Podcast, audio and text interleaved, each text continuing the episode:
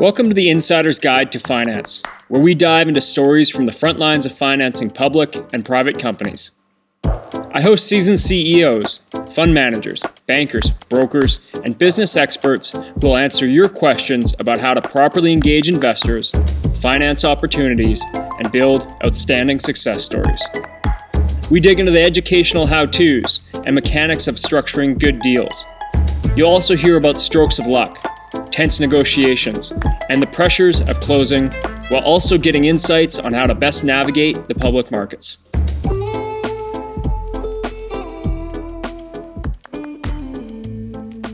From politics to angel investing, Randy Thompson has blazed a colorful path. His many years in early stage finance earned him the 2018 Angel Investor of the Year award by the National Angel Capital Organization. Now, what I like about this interview is that Randy really just tells it as it is. Our discussion meanders, but is an entertaining look at early stage financing. For example, Randy speaks from experience that it's usually not the investors that suck. It's likely your deal that sucks. So, why is that? We dig into how entrepreneurs can and need to be competitive when compared to other deals on the international stage. You also hear about how he approaches building investable deals. This preparation is crucial for building and setting yourself apart from the rest. We didn't get deep into academic quant talk, but Randy's provided access to some of the materials he's created for helping value your deal, calculate dilution, and position yourself to be a hot candidate when seeking investor dollars. That info is going to be available in the show notes. And if anyone's offended by a few four letter words, perhaps pass on this one. Otherwise, enjoy the show. On the line, I have Randy Thompson. Randy, thank you so much for taking the time. I'm really looking forward to our conversation. Glad to be here. I love doing these things and, you know, just a banter back and forth on a good podcast with a good host is always a lot of fun. So looking forward to this. Yeah, this will be good. This will be good. So, for the listeners, what what I'd like to start off with is a bit of a uh, an elevator pitch about yourself, and you've got a few things going on. And I mean that's uh, an understatement, but you've got Valhalla Private Capital and Old Kent Road Financial, uh, and I'm sure a slew of other things. So, I'd love to hear uh, hear your elevator pitch on it. Yeah, right now Valhalla Private Capital is the uh, the culmination of you know 15 years of being in startup ecosystem uh, as an as a entrepreneur, as a community developer, uh, as an investor, and we're trying to brought all those pieces together inside of Valhalla. And and then one of the things we found as we were doing investing is that um, the more that you can control the process or be involved in rounds, we found out it wasn't good enough just to run formal angel groups, which we'll talk about. Uh, we we created funds around what we're doing, and and one of them has been highly successful.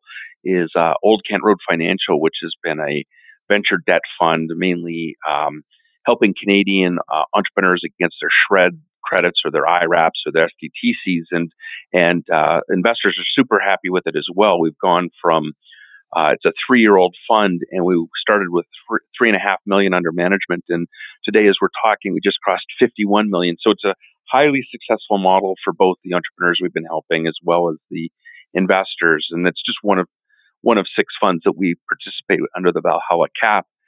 And I guess the only other thing I'm allowed to do, like now that I've actually started being involved with partners, it's like you can't just run off and do whatever you want uh, whenever you see a new bright shiny penny. Uh, the only thing I added to that mix is uh, Jason Neal, who's my partner in Old Kent Road, uh, and myself. We went and got a little crazy and got involved in an English football club. So we own a, a minority interest in a club called Peterborough United. So that's uh, th- those are my three business interests, and I'm trying to keep it to a dull roar and and and and, and color within the lines finally, which uh, which has not been something I've done very well with my career. uh, in in looking up, and as as we discussed in earlier, your your your bio is is uh, multifaceted. Um, the question I had is, where did you get started, and what got you into the world of angel investing? It's crazy. Uh, like you know, I don't know. I, I love these interviews now. You know, talk to your 20 year old self, right? Uh, I've, I I love going the other way. If if your 20 year old self could imagine your 50 year old self, like there's no way 20 year old Randy Thompson would have thought I'm going to become a corporate finance geek. There's just no way that was going to happen. I was, I was in political sciences at UBC taking an English lit minor. Like basically I was wasting my time on the West Coast if we're being blunt. And, and I thought I was getting my undergrad. I was going to go be a youth pastor, if you can believe it. So, so for me, the right turns from that is just phenomenal. I ended up coming to Alberta and living in, in that province, finishing my undergrad there, and, and the political science degree, I actually got a job, which is phenomenal. I ended up in the in the Alberta legislature as the uh, chief of staff for the technology minister, right out of out of university, and and so that is that's where that whole tech ecosystem passion came out of was actually out of my first job in politics, where I got to see what was going on you know, and and it's not just Western Canada. Like I think every region in the world I've worked in now, you see the same thing. Like there's just a so so sole focus or sole reliance on one part of the economy, whether it's real estate or you know in Alberta where I live, it's oil and gas, or in you know Saskatchewan, another part of Canada, it's agriculture, or you know even in when we were I was just in Vietnam last week, and there's such a reliance on low cost manufacturing. And so for me to be involved in a part of the economy that everybody talk about diversification and want to keep our smart people and we want to really focus on innovation and big ideas and you know ha- you know build the next unicorn. Now you know unicorn's a new word but back then in the early 90s that was our focus and and I really enjoyed it. I really loved being part of that and when I got out of politics it was still something I wanted to keep involved in.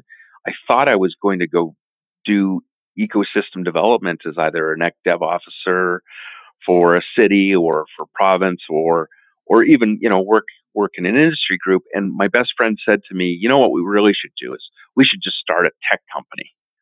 And you know typical 20 i think we were 24 at the time maybe 25 i'd been in politics three three years maybe 26 i guess 26 and we're drinking beer watching hockey and i said sure we should do that that sounds great. Seems like a good business know, plan. It seems like a good a good idea. I literally took 15 seconds to decide to go into entrepreneurship. Like it was just a throwaway. yeah, we should do this. But my buddy, I, and I got to give a shout out to him. His, his name's Lonnie McLean, and he's gone on and he's had a great career on the West Coast. Um, he's a great guy that you'd probably want to interview at some point. One of the founders of Layer Seven Technologies, founder with me of Alberta SuperNet. Like the guy just, you know, just keeps hitting it out of the park. Uh, Lonnie doesn't do things where it's like, yeah, sure. Like, and it was a week later, might have been a couple days later. Lonnie comes back to me and he says, you owe me a thousand bucks. And I go, what the hell? And he had gone and he talked to a lawyer friend of ours and he'd subleased office space for a year for two grand a month. and he'd signed, and I go, "What's this?" He says, "Well, I didn't even talk to you about this. I just knew that uh, you know if, if I don't have your attention, you just kind of kind of float your way into the decision." I said, "But now you have an office space, and you owe me a thousand bucks, so you better show up for work on Monday."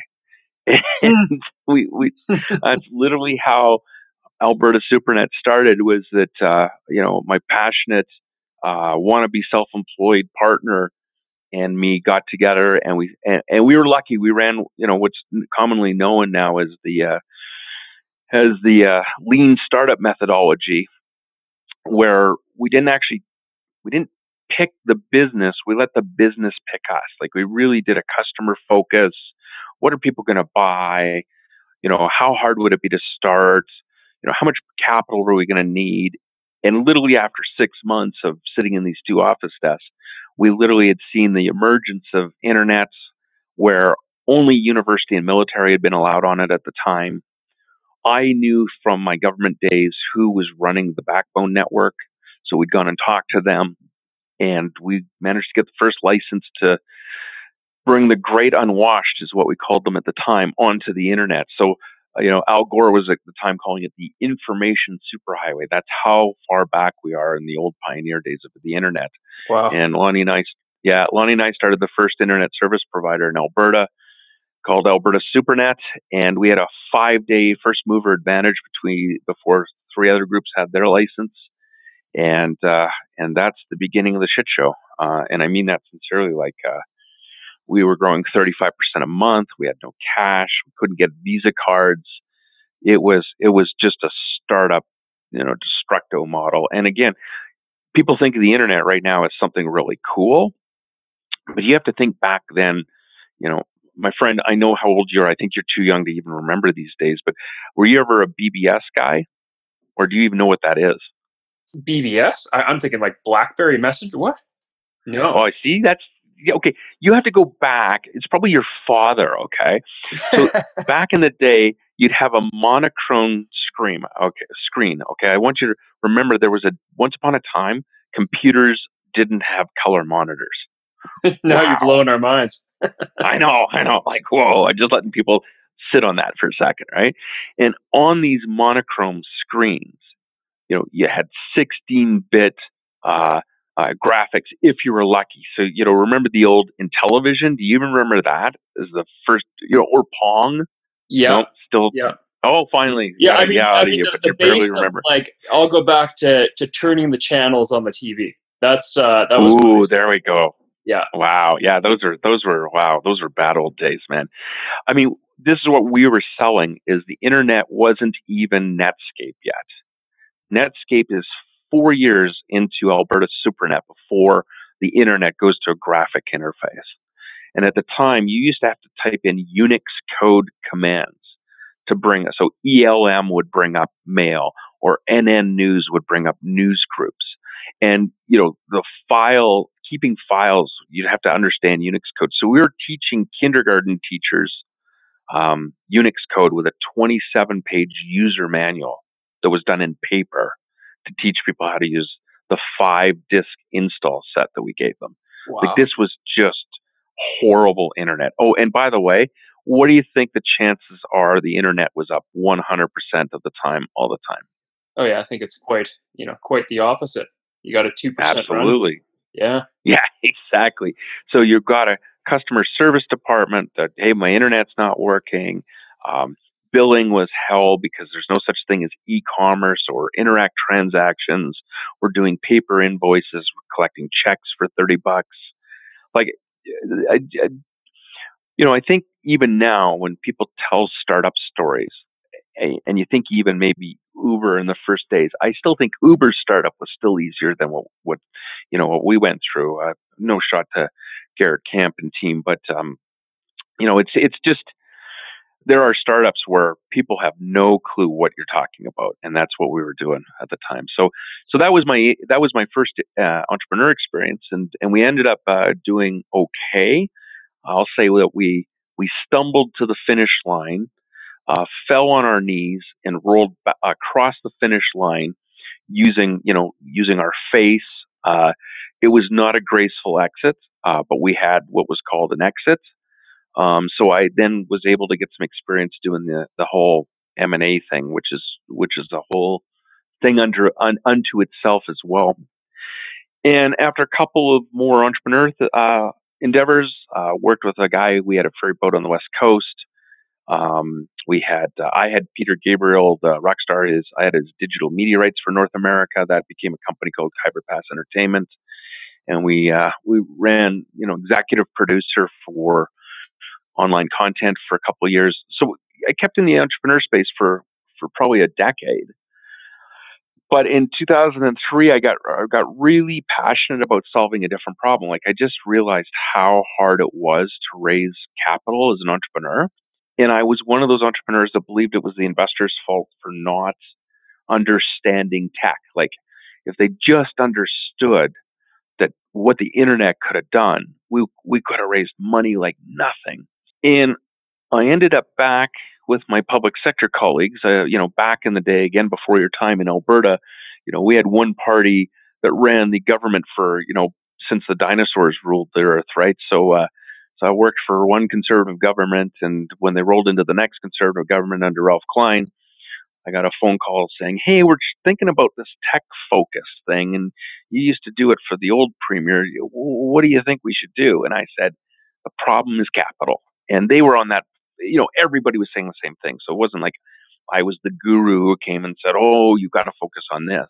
But we came up with a model, and we called it the Alberta California Venture Channel, and I literally spent a week a month for four years in Silicon Valley, bringing VCs and angels up to Western Canada using mainly the Banff Venture Forum or other forums like that as a as a platform for us to show California investors how awesome Western Canada was, because we thought that was the problem.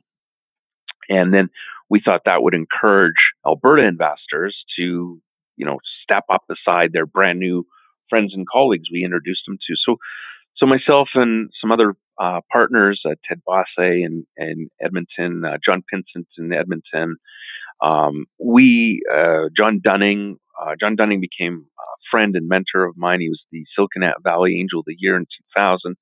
Just an amazing, amazing man and just a, a passionate uh, entrepreneur. learned so much from John. We brought up 150 VCs and angels to uh, Alberta over three, four years and at the end of that time, not a single investment got done. And we went, like, what's going on? And the Silicon Valley guys said to us, well, the problem is, is all your deals suck. Oh, that's impossible. Like you guys are just being arrogant Americans again. and and and they said, no, no, no, your deals really suck. Like they're really bad. and so so we had to prove it. So we took uh, one of uh, Ross Bricker at ABAC. Uh, it was a ag tech company. It had won Deal of the Year, and there was a, a, program back in the day called Venture Challenge, ran across the province of Alberta. We took the winner of the provincial Venture Challenge contest, and we took them down to Silicon Valley, and we ran them through a formal angel group process. It's a Keiretsu Forum, which in fact was my roots in in starting an angel group. Am I taking too long to tell this story about how we got to being angels, or is this okay? Well, I, am curious about it because I mean, it, it really does form form the foundation of what you're doing. And and yeah, I, after it, that, I'd love to jump into what Valhalla is and really what. Yeah, yeah, yeah. So yeah, it's really cool because all of this actually does lead to, you know, that that 10 years of looking at ecosystem development and, and shitty deal flow and yeah. building an angel group that you actually get to do. So you're right. All of that did form the context. So we, you know, just the last story is we took this guy down, this company, I won't even name it.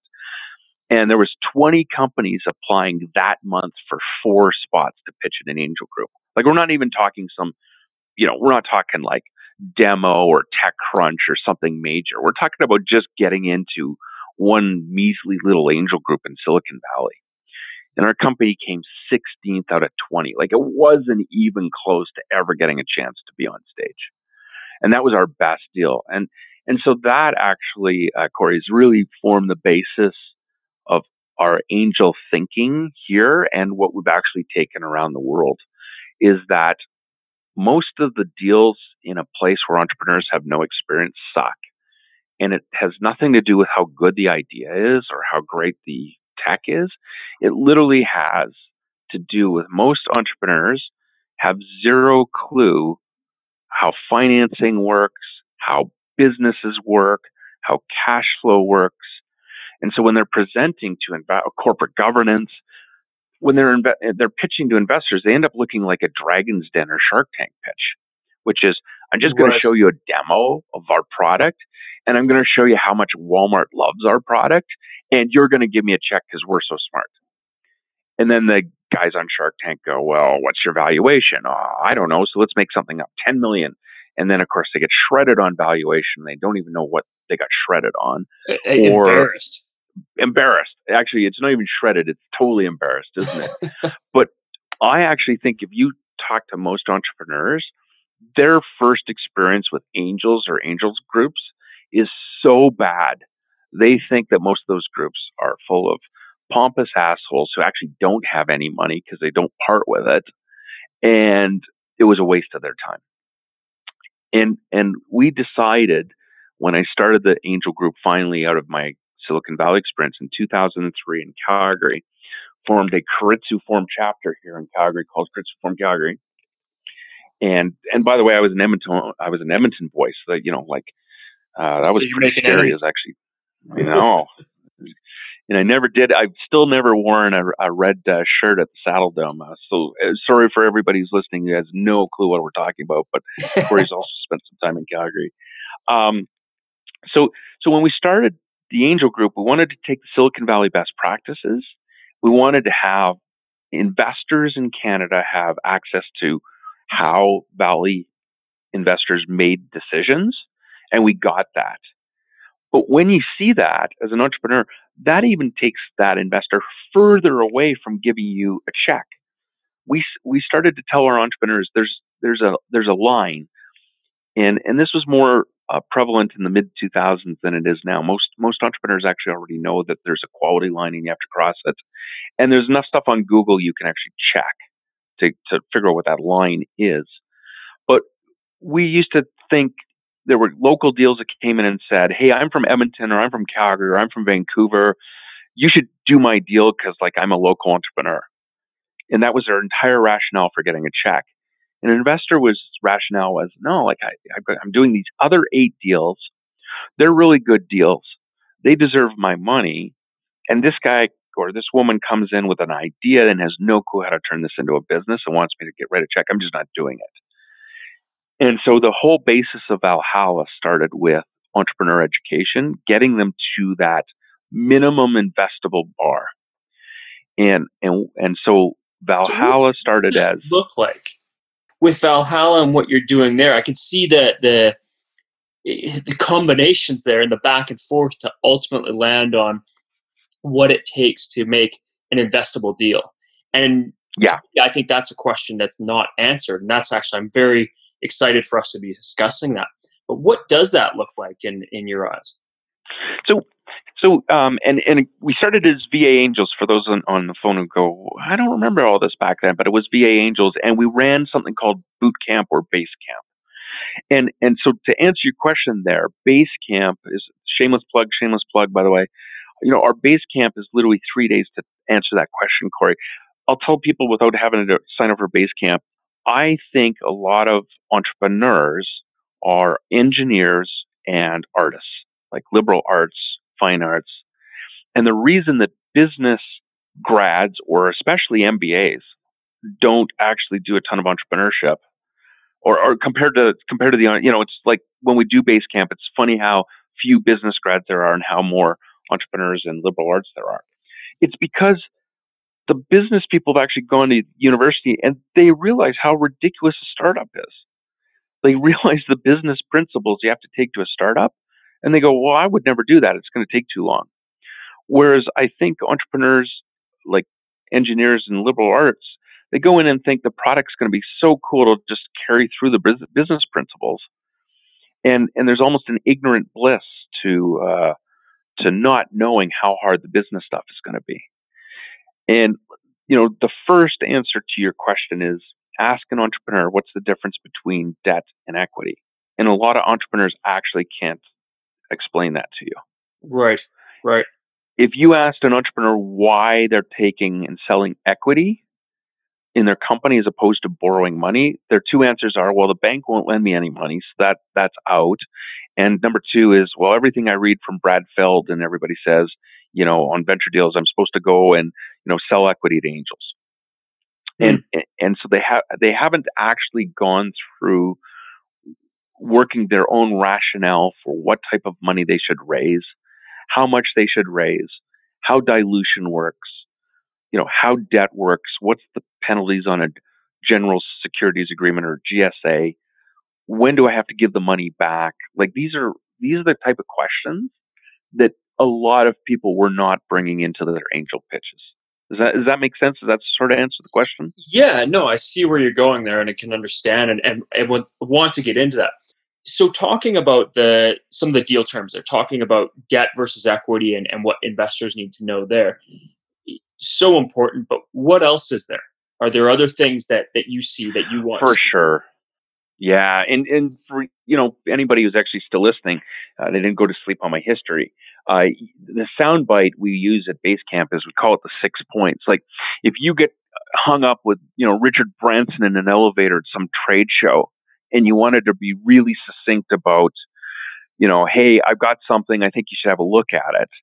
We always say just just cover six points as quick as you can. And and I'm a big fan now of instead of 10 minute presentations, I think you can do most of the six points in three.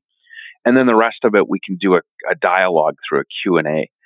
So, so the six points go like this. Of course, you have to talk about your product, but I think most entrepreneurs will make the mistake that they think that the majority of the time they spend pitching should be about that. And we literally try to get entrepreneurs to think about, you know, one word, uh, one sentence, six words to describe what they're doing, or or even think about it as a hypothesis. We, you know, imagine a world where you could solve this problem, and we think you should solve the problem this way. This is our approach, like something really succinct.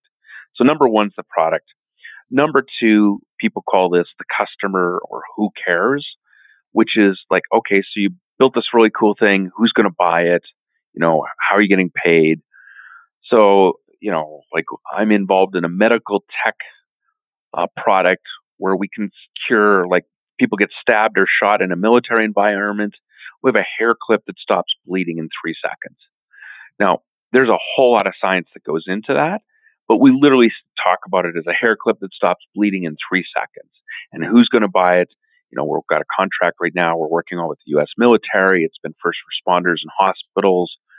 And I literally have been able to talk about my product and my customer in less than 30 seconds. So you do product, customer.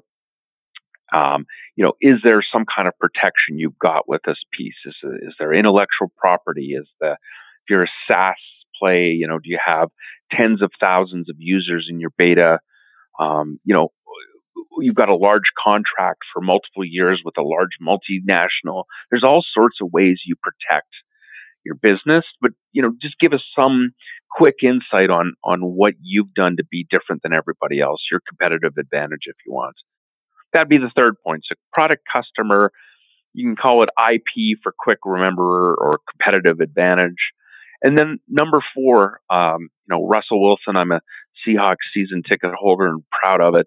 Russell Wilson was why, why not us uh, when it was Super Bowl? And, and I love that question. It was why us? Why you? Why are you the one?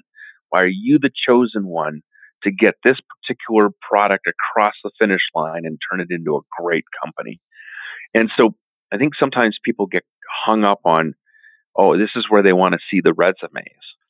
No, what I want to see actually is, you know, I want to see you look me in the eye and convince me you're the one. Like, tell me why you're going to stay up for 20 hours a day you know, solving a mattress problem. Like, you know, most people don't get excited about mattresses, but you do. How come?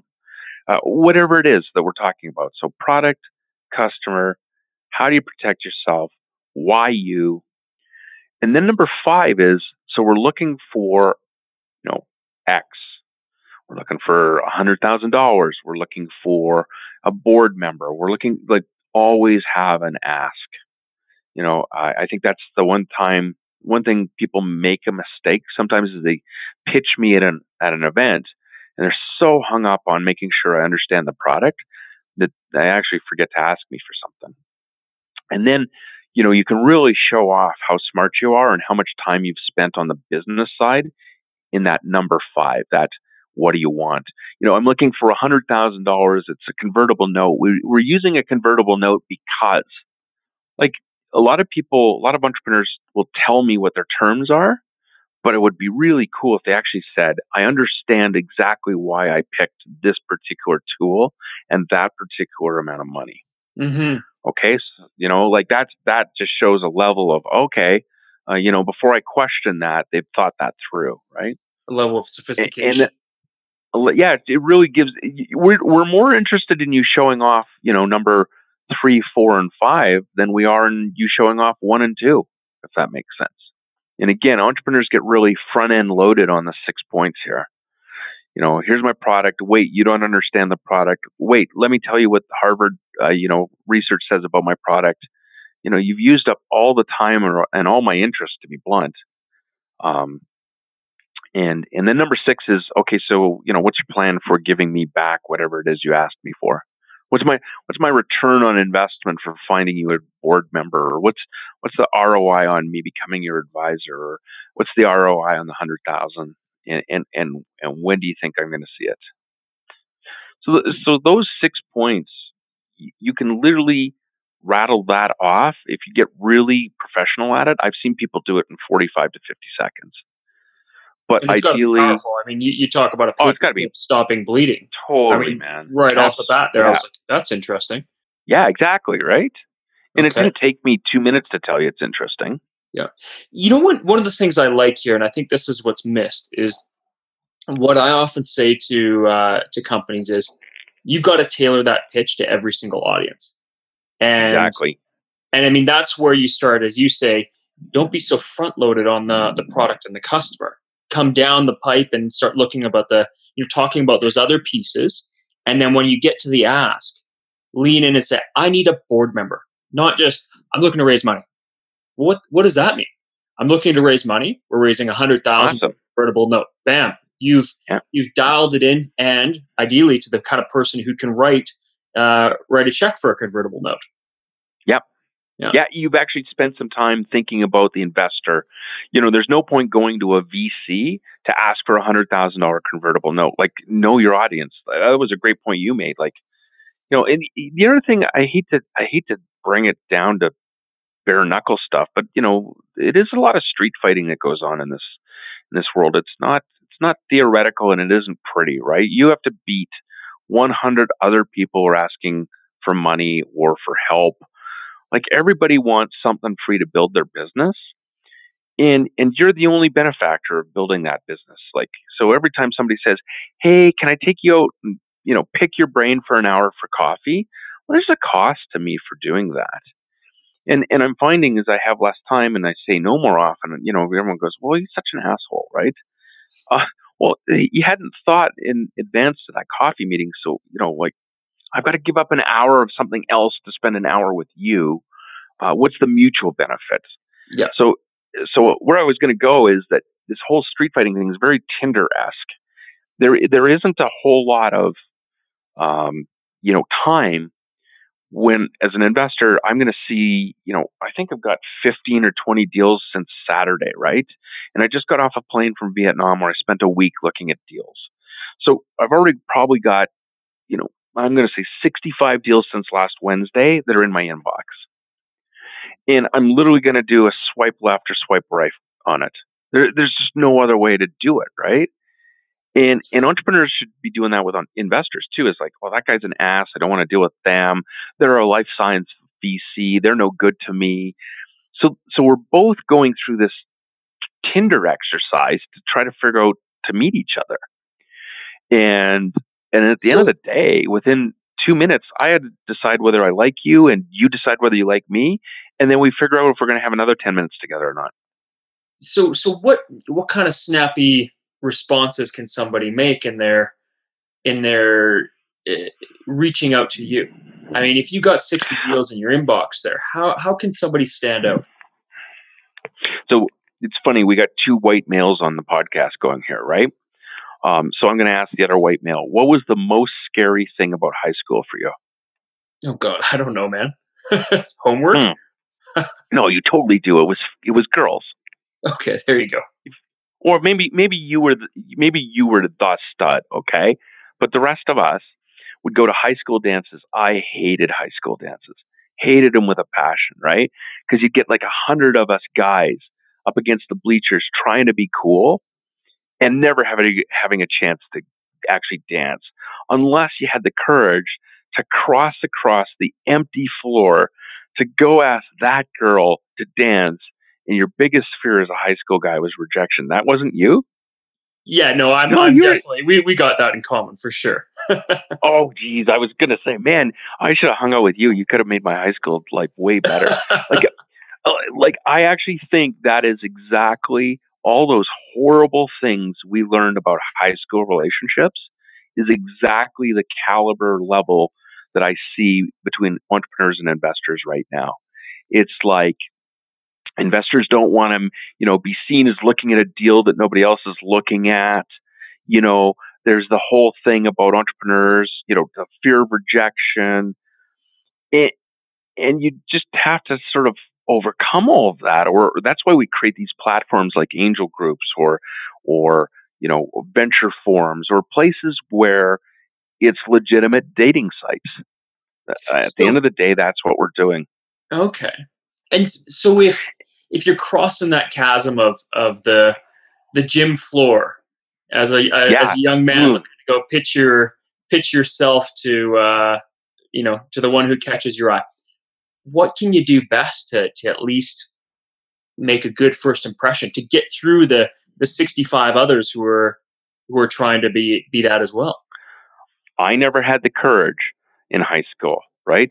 Number one is first off, what if somebody tells you your baby's ugly? So number one, high school, I fear, I still fear rejection more than anything else in the world, right? Like I just have been terrible at at being upfront and saying, here's exactly what I want, right? That's number one.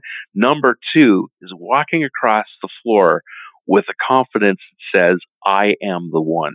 Now, if if you're not from Canada, you don't understand what Corey and I are talking about right now is as a Canadian, you are not taught to walk with that confidence across the floor to that woman and say, I am the one. It's just not what we do, is it? so so there's a whole there's this whole thing that, you know, the entrepreneur thing is, is that type of caliber is, is you somehow have to just get yourself above the other 85 deals that I've looked at. Now, the the right way to do that though is is actually never ever ever walk up to me and say, "By the way, I heard your podcast. I'm the one."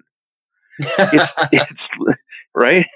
It's it's actually the opposite of that that creates the "I am the one." It is that you know what I'm looking for a natural fit between you and me where we just kind of have this dynamic where um, I know that you as an investor can help me, and me as an entrepreneur is going to be somebody you want to hang out with in seven years from now. And you cannot force natural fit.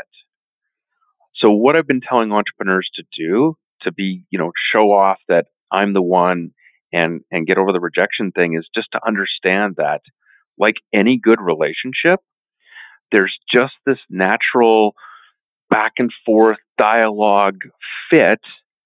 Uh, and quite frankly, a lot of it is, you know, whether you like it or not, it's spiritual. Like it's at that emotional, spiritual DNA coding. Who are you? If some, some like aggressive 22 year old mobile app, baseball hats on sideways, walks up to me with a t shirt that says, I am the one I'm out. Like he he and I just don't have a natural that's not a natural fit for me. Right? And I know as an investor, I've had to learn I'm not a natural fit for some entrepreneurs. I talk too much. I I think too much of myself. I I um you know, it's it's I'm not a natural oh, you need somebody who's more interested in spreadsheets than I am. Like you have to find these these natural fits. So what I've told people then the best way to find the investors actually be yourself, which is the hardest thing to do in this game. Hmm. Interesting. I mean, that, especially when the pressure's coming down and you need that. No check. kidding, right? Yeah, yeah. Like, and like, you know what? One of the practices of the pressure and the checks coming down. Sometimes actually just check yourself and say the answer is I don't know right? Like the, the investors are saying, look, why would I give you a hundred thousand dollars? Like, you know, do you know if Harvard's actually going to, you know, um, release your intellectual property? And you, I don't know. You know, that's what I'm working on right now. And and how'd you like to help me on that? Uh, hmm. Like some some investors are going to say, as they're listening to this, they're going to say, "Well, he's an idiot." Like I don't want to deal with somebody who doesn't have the answers. I want to know 100% that they know what they're talking about. Well, That's I talk about natural fit.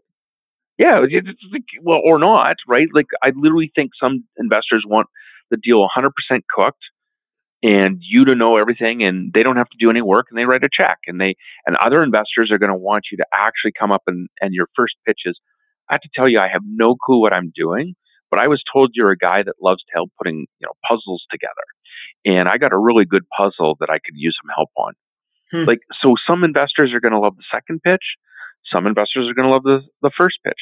Um, Uh, if your, your problem is a sales and marketing problem, I'm probably your guy. If your problem is a CFO ops problem, I'm so not your guy. Like it's just that finding that natural relationship is is really important to all of this. All done with a three minute pitch with the six points. How's that for complicated? well, yeah, I, I think the six points. I mean, that, that's that's really valuable.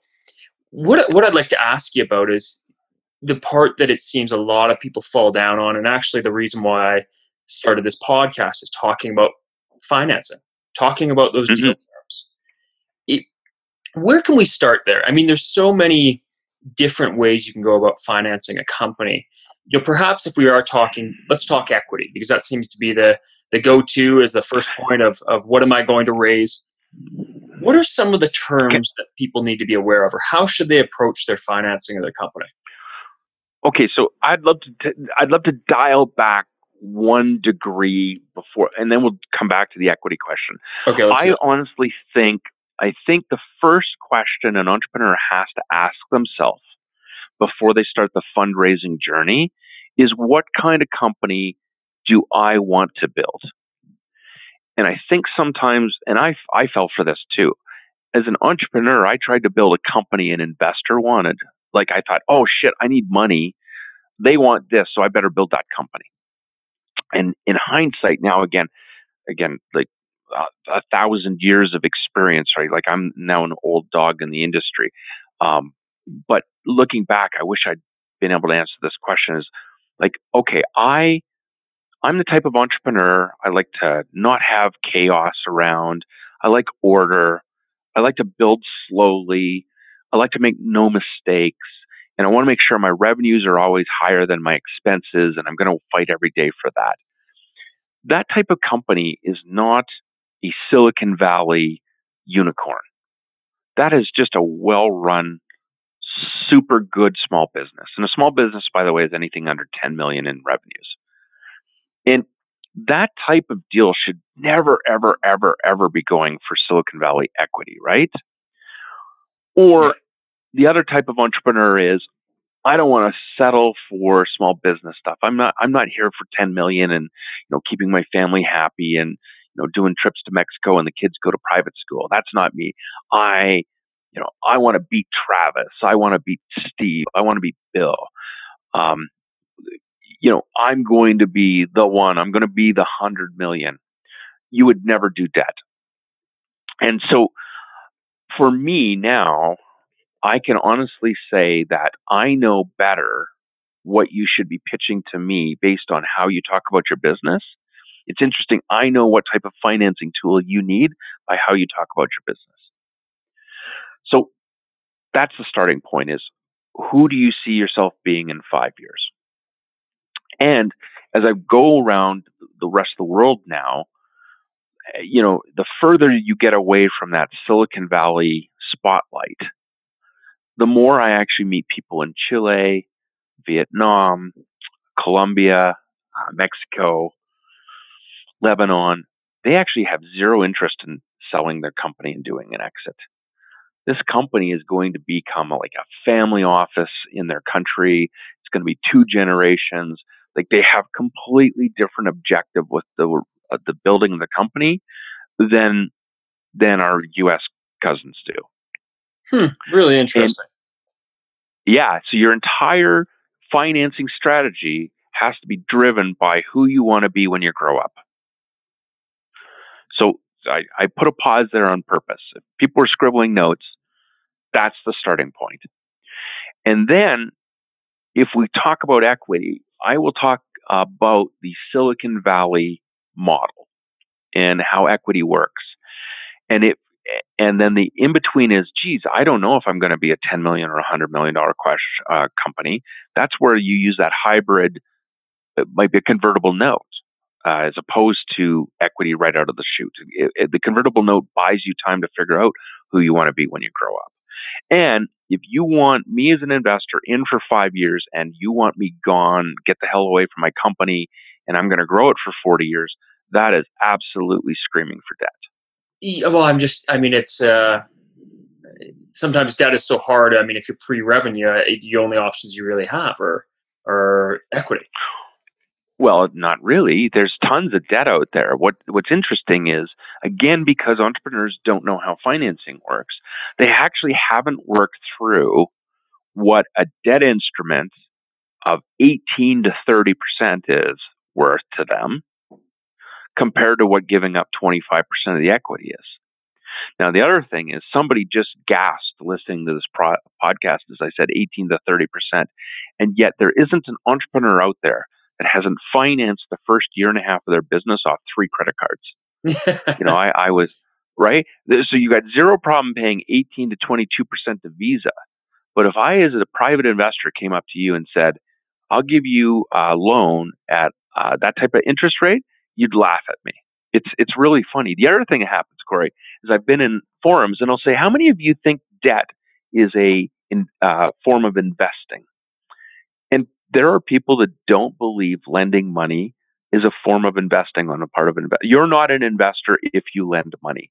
You're only an investor if you run the Silicon Valley model. There, there's a bit of a uh, stigma to overcome on that. So, uh, man, there's so many places we can go with this. Uh, Sorry, me. one of the one of the things I'm thinking there. I mean, it seems there's this the Silicon Valley way, and and if you're not doing it that way, you're doing it wrong. But then, well, and also, by the way, if you're not doing it that way, you're not you're not cool. You know, go back to high school. If you're not the football coach and you've decided, you know, who the you know the pretty girl is, and the rest of us all just follow the football coach. It's ridiculous sometimes, but there's so much stuff out there by, you know, I'll, I'll name them. You know, Calacanis tells you he's got a chapter in his book. Should you invest outside the Silicon Valley? I think it's got one word on it. It's no. Well, you know what? I hate, I'm going to say it, fuck off, right? Like the rest of yeah, us don't live there. Yeah. What mm-hmm. I understand, there's good opportunities here, but we just have to break away from this, this being trying to be part of the cool kids club. Exactly. Yeah. And, and by the way, that was tough for me. I'm not going to lie. You know, I spent 2005 to 2000 and probably 12 or 14 even wanting to run a venture fund. Like, so I've been guilty, right? I, I uh, tried to start three venture funds. You know, one of them probably had a great chance to get off the ground, but it wasn't. You know, I hope people on the podcast remember there's some kind of hiccup in 2008 in the financial markets, and there wasn't a pension fund, bank. There wasn't a place you could hide your money, and it wasn't going to, you know, burn in a dumpster fire, right? So it was a bad timing on that one. But the other thing is too is like you're a first time fund manager from Alberta. I wanted to be one of the cool kids. I totally did. And um, you know, I part of me sometimes at night thinks, okay, well, am I actually doing all these other models because I was forced to because I'm not one of the cool kids, or or did I just actually get tired of losing money too as an angel investor, thinking, you know, I was out unicorn hunting as well, right? And I, I kind of have a soundbite that says, you know, if you go unicorn hunting, you know, you know, supposedly unicorns don't exist. Well, you're going to starve to death. And that's what was happening as an angel investor. I was not getting 38 to 40 times my money twice a year. But I wasn't seeing LinkedIn as a deal, right? I wasn't seeing Uber. You know, Garrett, the Calgary guy, didn't call me up and say, "Hey, Randy, uh, would you like in on you know Uber?" By the way, I probably would have turned him down anyway. I didn't think it was a good business model. But um, and I don't know him. I'm just saying, like you know, I'm just not in that cool kids flow, well, and so, I just had to own that so now now that you're in the the Randy Thompson flow and yeah. you're, you're leading Valhalla and the, the deals you do there obviously are very different. And, and frankly, I mean, I've known you for some years now and I had a very different perception than what we're. Oh, really? I'd love to hear what the perception is. By the way, I don't know if the. I, I thought you were yeah, what, cool kids, man. yeah. well, thanks. I appreciate that. But I think we did too. I think we were probably delusional about that as well, right? Okay. Well, so and so actually, the deals you do keep going now, with your question. what do those look like? Well, we still we still go unicorn hunting. There's no doubt about it, and because uh, everybody does it, whether I like it or not, I want to find unicorns, right? I was just telling you before the podcast about this really amazing deal I saw in Vietnam. The other thing is, uh, we were the first, one of the first groups to have a look at Skip the Dishes, which is a major Western Canada uh, story. And, um, you know, we'll talk about that a little bit later. So we still do unicorn hunting, but we don't spend 100% of our, our capital looking for unicorns. So, as an example, one of our funds right now is a hybrid fund, our Latin America fund, where 50 to 60% of the fund is actually set aside for convertible notes and debt, and the other 40% is set aside for equity. So, even inside of our funds, we're still looking for 40% of them, we're looking for some type of equity returns. Out of that 40% of the fund, so out of 40 of like 100, I would say 60% of that we're expecting four to 14 times our money back. With so ideally, we'll probably look at seven, six to seven x would be the average on the equity deals we're doing, and we still have room for another 40% of that outlier. So I guess what are we talking? 10 to 15 or 10 to 20% of the fund is set aside for finding a couple of deals that return something north of 15 to 30x. So mm we're still always set up to look for unicorns. We believe they can happen in the region you live in. They still can. And every region of the world is going to say, Randy, you're wrong. Look at this company from my where I live. You know, here here in Western Canada, Skip the Dishes always comes up. Okay, great. How many investors were in Skip the Dishes? Um, you know, I'm in um, uh, Manitoba has Manitoba Hemp Company just uh, had a hundred million plus exit in the last 36 months. How many investors were in that? One of my favorite two guys are Ray Muzyka and Greg Zeschuk. They were always just you know feet on the ground, solid guys, doctors from Edmonton. They sold BioWare for ridiculous sums of money to EA Sports. How many people were investors in that deal? So every single region of the world has outliers has unicorns. Not every single one of these unicorns lets 20 investors in them or 50. Uh, a lot of them try, you know, have tight what we call cap tables. So the trick is, my friend, is not just seeing the unicorns, is getting in them. So you're right. I've got a. I'm in the bar. I'm in the bar with all the rest of the angels and the VCs, and we're hanging out. And there's a VIP section. I, I personally think I probably get into the VIP section pretty easily. But what I'm not getting into is the secret VIP room with the two bouncers and the locked door where the real hitters are playing. Right. And so I call my I call myself and and I think this has actually helped on my investing thesis. I call myself a B plus to A minus investor. I'm still getting great deal flow. I think people see us as cool I was very proud of winning, you know, NACO's Angel of the Year last year. So just on winning that title, you're supposed to assume I get that deal flow. But I'm not getting the secret four guys in a Paris, you know, I, Gary Vee just came out and said, here's how the Uber story started, right? I, I don't mean to keep going back to Uber, but it's just because the IPO is out and a lot of the stories are public. But supposedly it's Travis Garrett and Gary Vee and a couple other guys who had been speaking at a conference in Paris, you know, half lit 2.30 in the morning come up with an idea there's only those five guys in that room.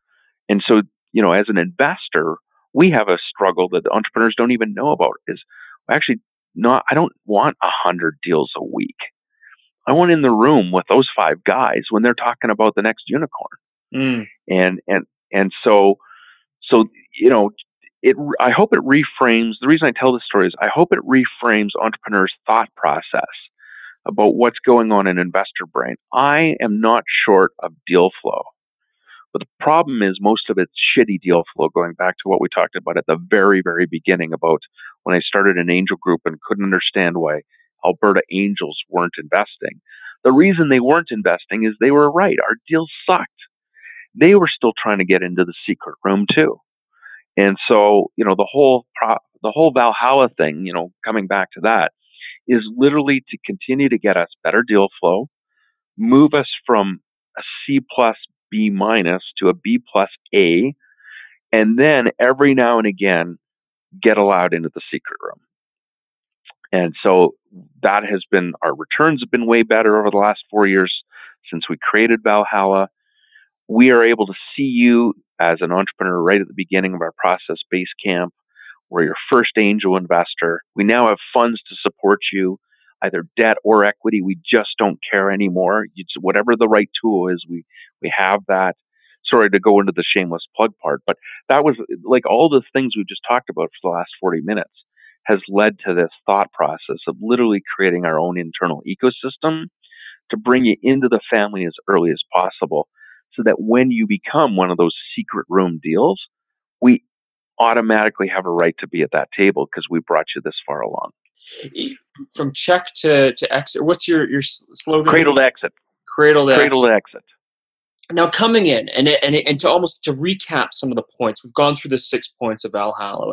We started talking about coming in with a sophistication of what kind of capital you should be seeking and what kind of ask you should have. You know, if I was to approach you uh, and I check those boxes off, how should I approach you with that? And I asked this question earlier because you get hit with 65, you know, deals in, in your inbox right now. How how should I expect to approach you and, and start to build that relationship, even if it's slow? What's the that, best way? You know what? That that was the answer. I've had entrepreneurs where I've said to them, you know, the best way you can start an investor relationship with me or with anybody else is never come in and be urgent.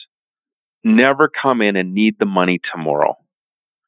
I love I love how people prove they're the one. I love somebody comes up and says, "Hey Randy, I see you're busy. You got a scotch in your hand. You're talking to a buddy, uh, and there's five entrepreneurs trying to get your attention. What I'd love to do is have your permission to start to send you stuff now because in six months, I'd love for you to be the first person to look at our deal. And what I'm going to say is, I'm sending you an email today that says, Randy, in six months, I'm going to come with this, this, this, this. And if I don't have this done, I'm not coming to you. I go, cool, man. That's great. I look forward to that. Um, you know, you've got my email. It's in my LinkedIn address. Uh, look forward to seeing it.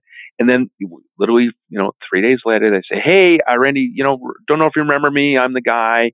We are in Seattle. I was at that conference. Told you I was going to do this. Here's what we do. Uh, you know, here's, here's my PowerPoint, my exec summary. Here's the six things I'm going to go do on my own before I come and see you in six months. And do I have your permission every 30 days or 40 days to just give you an update on how that's going? Totally cool, man. And um, I have a really shitty reputation for getting uh, back to people. Like my email box is full. But what I do tell people, and this is true, I read everything. Like I spend my days reading my inbox. I read, you know, newspaper articles. I've got certain finance newsletters I read. If you send me something that says, "Hey, here's what we're doing," it's cool. And then at the six months, it's I get this. Hey, Randy, remember I said I was going to call? Well, guess what? I got everything done. We got killer traction on our beta. Uh, now's the moment. Can we set up a call? You know, dude, you did everything that I asked you to do, uh, or, or do that.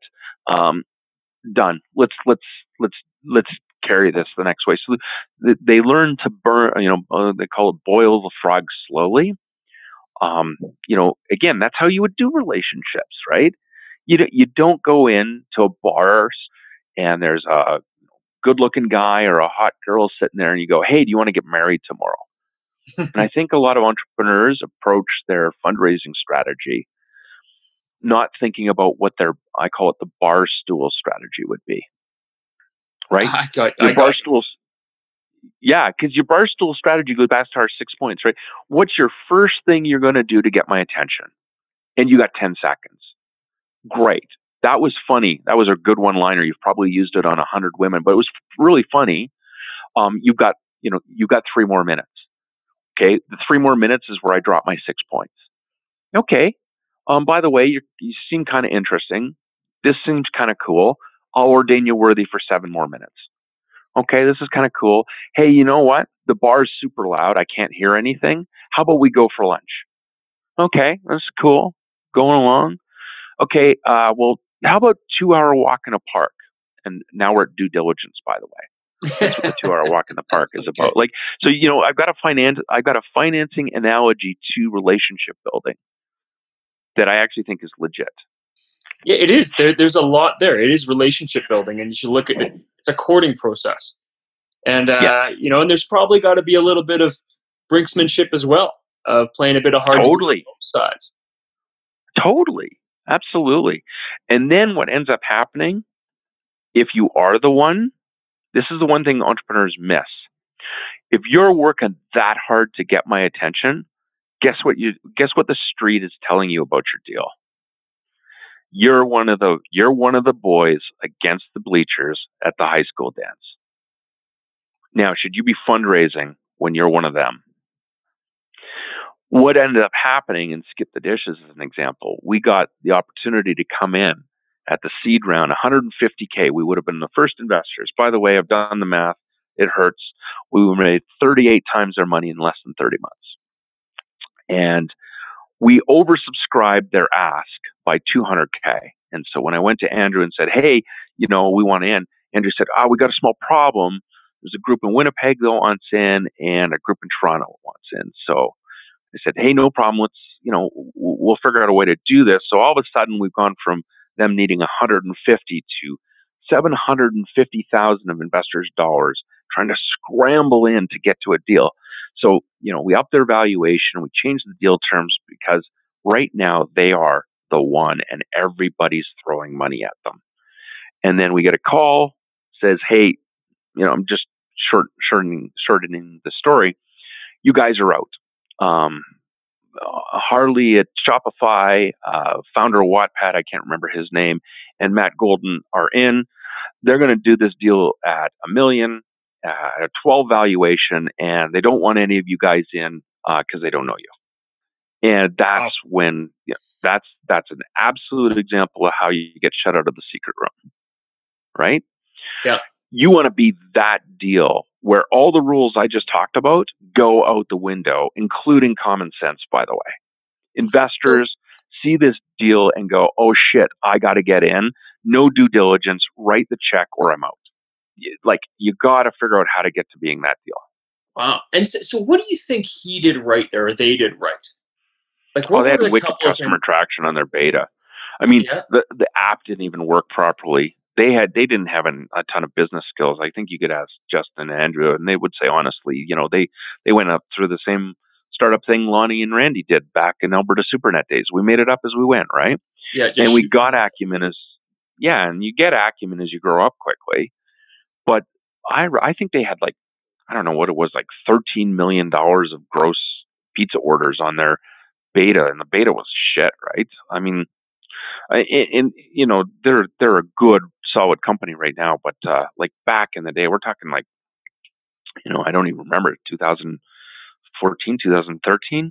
Like that's we saw them super early, and traction just was like, traction just is such a killer thing. Like it just, I don't, I don't understand what you do. I don't even understand how you, uh, you know, do it. I don't even think you guys are the one, but you have 13 million dollars of. Uh, of of evidence that says you are the one, uh, I'm in. that was the, that's it. Eh? I mean, it's like don't even really care. You've you've you've shown yeah. a defensible proof of concept here. Absolutely. Now, I, I don't I don't get this skip the dishes and these other you know Uber Eats has come into it. I look at it and I go, what kind of business model is there? It's it's a it's a delivery service with some with an app wrapped around it. I mean, see, that's what we're talking about, right? Like at the end of the day, that would have just been one one of 100 deals sitting in the app, right? But there was there's 13 million dollars of validation on that particular app that that was the one. And don't kid yourself that I hadn't seen like 22 skip the dishes before there was skip the dishes. Right. You know, they were either doing courier services or flowers, or they weren't doing pizzas. They were, you know, there's there's a yeah, there's a dime a dozen on every model. It, yeah. Don't ask me how they how how they got lightning in a bottle, right? But it's a combination of timing, it's a combination of the right tech, it's a combination of something on that app that was user friendly. You know, that's that's I got to tell you, I was involved in a great company. I really liked what Jeff Depker was doing at FastCab in Calgary. I was one of the of seed investors in that. And what was cool about FastCab was his model was actually be a dispatcher and get a taxi license. So we were actually own the taxis. Like that was the one I I uh, bet the farm on. You'd actually and, so they would own ended, the taxis. We did. We had a taxi license from the city of Calgary. Right. That was that was that was Jeff's killer competitive advantage. And Jeff and I get along like house on fire. I think he's pretty cool. He's an easy guy to have beer with. So you know, like it was the combination of eh, kind of like the Foundries, a little bit laid back, Um, but he's actually he's, he's laid back and tense, which is really crazy. There's an intensity, and, Jeff, for sure. Yeah. Yeah, and and um, and he had a taxi license. It was freaking genius. Like, and then you wipe out the dispatcher and use the mobile app as the dispatch. Well, the taxi companies were so scared of Jeff, they all got together, colluded, called Bennett Jones and sued him. Yes. Like that's when you know you got something. Yeah. So, but you know, it, it bogged us down, and and and users weren't concerned about the dispatch. They just needed a cab. And to, for those of you who again who know Calgary, um, you know, hailing a cab in Calgary is sort of a sort of a joke. Um, so. So, I, I yeah, very so, much welcome know, Uber into the city here because I've I've had many cab issues. I just I wanted yeah. to throw a note there that this sounds very similar to something um, that uh, Scott Larson is now doing. Uh, and Scott Larson, yes, exactly, co-founder of Earthcast, and now he's got yep. uh, um, kind of a ride-hailing slash taxi service, and I, I think that's going to be very interesting to see how that rolls out.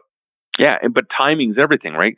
Jeff was, you know, the first lighthouse against the storm in that space, right? Yeah. Now the taxi cab companies across North America have lost their, you know, their legal standing, and it's going to be way easier for Scott to own a bunch of taxi cabs than it was for uh, Jeff. So we jumped all over the place with our, our discussion. I know. I got, sorry. Into, I got in some interesting points though that I didn't expect us to touch on, and they're more they're more subjective versus kind of your objective approach of more of a quant finance kind of thing.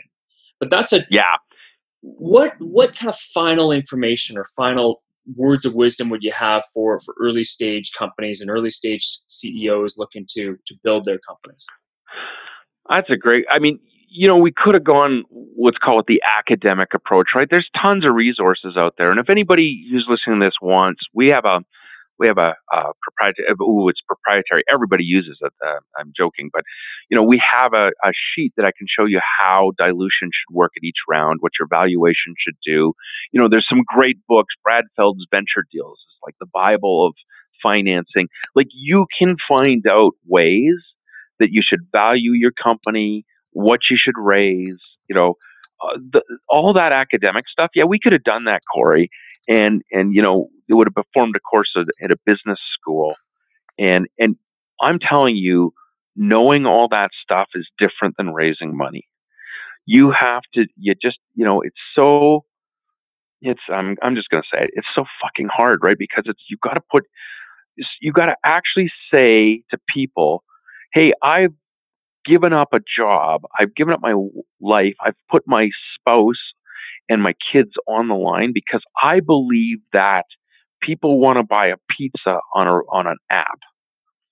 That is so hard to actually have people reject you and the core of what you believe and, and what you're giving up to chase.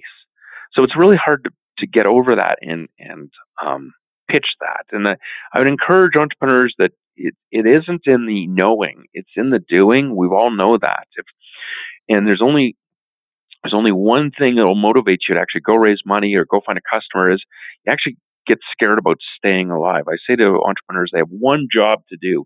You have one job to do. Jeff Bezos has the same job you do. You have to stay alive for one more day. And in Bezos' case, he's figured out enough. He's got enough cash to do not one day. He's got you know one year, two years of cash flow, so he's more comfortable than you are. But you know, the, the objective as an entrepreneur is stay alive for one more day, stay, get enough for a week, get enough for a month, get enough cash flow for 60 days. Like the fight every single day is revenue or investor dollars. And, and you have to, you have to be involved in the subjective stuff, the street fighter stuff, the how do I sell? What, you know, it's not what am I selling? What's the margin? It's literally what we've spent an hour and an hour and a bit here is talking about the actual I have to put my soul on the line and I have to ask a girl on a date. And in this case, it is what is my um, sales pitch? What is my relationship pitch to investors? And I, I hope it's been valuable from that way. You know, Corey, if you want to do another one at some point, I'm not not saying that uh, I'm going to be a great guest or anything, but we can do that whole, yeah, okay, you raised 25%, you know, your uh, uh, each round you raise financing, your valuation should be this. You know, never never raise too much money and plan for your exit at this number. We can do that one. That's that's an easy one to do. But I think we accidentally today sort of ended up on the whole. Here's how you get off your ass and go raise some money. Uh, well, I would I would welcome the opportunity to have that conversation, but I think this has been really valuable in the sense of uh, a very different different uh, approach or a different uh, view on it, and I know it's going to be valuable. So, Randy, thanks so much for your time. Yeah, well, as you can tell, I enjoyed it. I always love talking. Most people who know me know that. So I really appreciate the time, uh, the opportunity to hang out on your uh, podcast. So thanks, Corey, very much. Right on. Talk to you soon. Cheers, brother. Thanks for listening to this episode of The Insider's Guide to Finance. If you enjoyed what you heard, please share this with your friends and colleagues so they can benefit as well. You can also subscribe and leave a review on iTunes or the Play Store. Your support there is really appreciated. For future episodes, if there's a question, topic, or specific person you'd like me to interview, feel free to reach out. You can connect with me on LinkedIn or through my website at creativereturn.ca.